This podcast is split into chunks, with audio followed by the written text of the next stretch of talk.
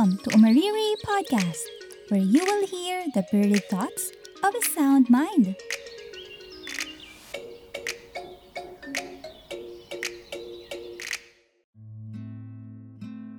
Malamig ang simoy ng hangin tuwing Desyembre. Madami ring makukulay na ilaw ang nagniningning at mga himig na nakakahumaling. Busy ang lahat sa pagluluto para sa Noche Buena, o di kaya naman ay sa pagbabalot ng mga regalo. Isang araw sa loob ng three hundred sixty-five days, ang mga tao ay sabay-sabay na nagsasalo-salo at nagbibigayan ng aguinaldo.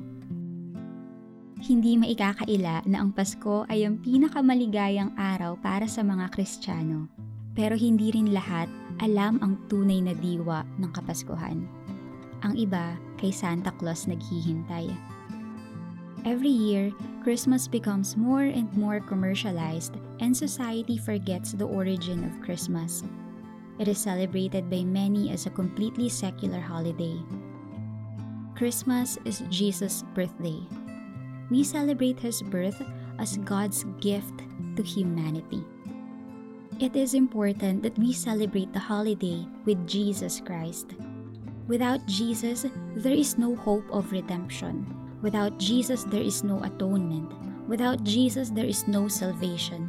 Without Jesus, there is truly nothing for the Christian to celebrate on Christmas morning.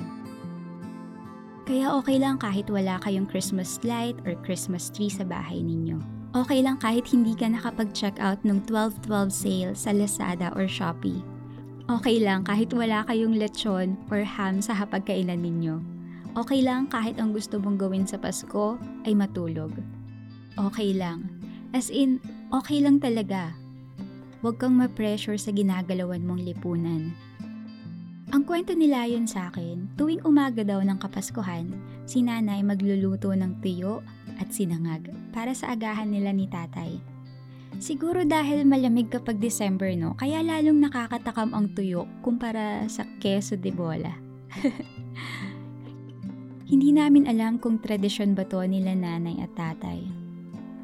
Wala na rin kaming pagkakataon na itanong to sa kanila.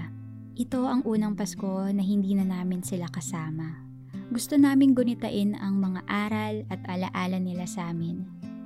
Kaya ang simpleng tuyo, sinangag, at mainit na kape ay patuloy naming magiging agahan tuwing Kapaskuhan. Nakakaumi din kumain ng mga masasarap na pagkain, di ba? Simplehan lang natin ang Pasko. Hindi mahalaga ang handaan at regalo sa araw ng Pasko. Ito ay para kilalanin mo si Hesus Kristo. Pwede mong basahin ang Luke chapter two or makinig ng mga preaching.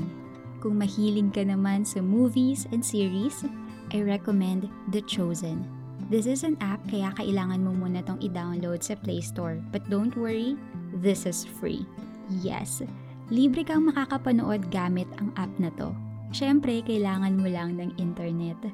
The reason why you can watch it for free is because people all over the globe pay it forward.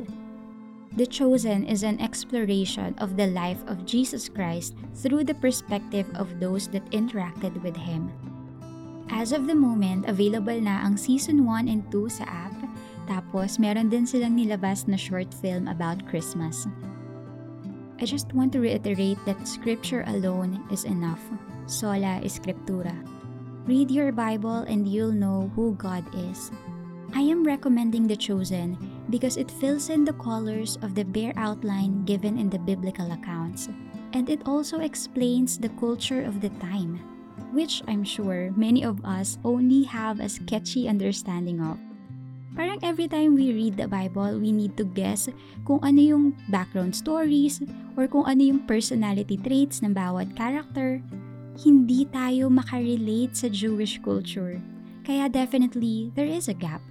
That's why I really like The Chosen. Yung pagkakasulat ng script, yung acting, and the cinematography. Anointed. Beautiful. Personally, every episode touches my heart and brings tears to my eyes. Alam mo, kahit yearly ko to panoorin, hindi ako magsasawa. Download the app now and i-marathon mo na to, Beshi Wops. Sulit ang oras and data mo dito, I'm sure.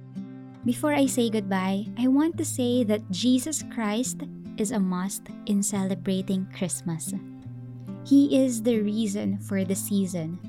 Alam ko tapos na ang Pasko by the time you listen to this episode. Pero, hindi pa tapos ang buhay mo. Sana kilalanin mo si Jesucristo. That's all for today's episode. Thank you so much for listening.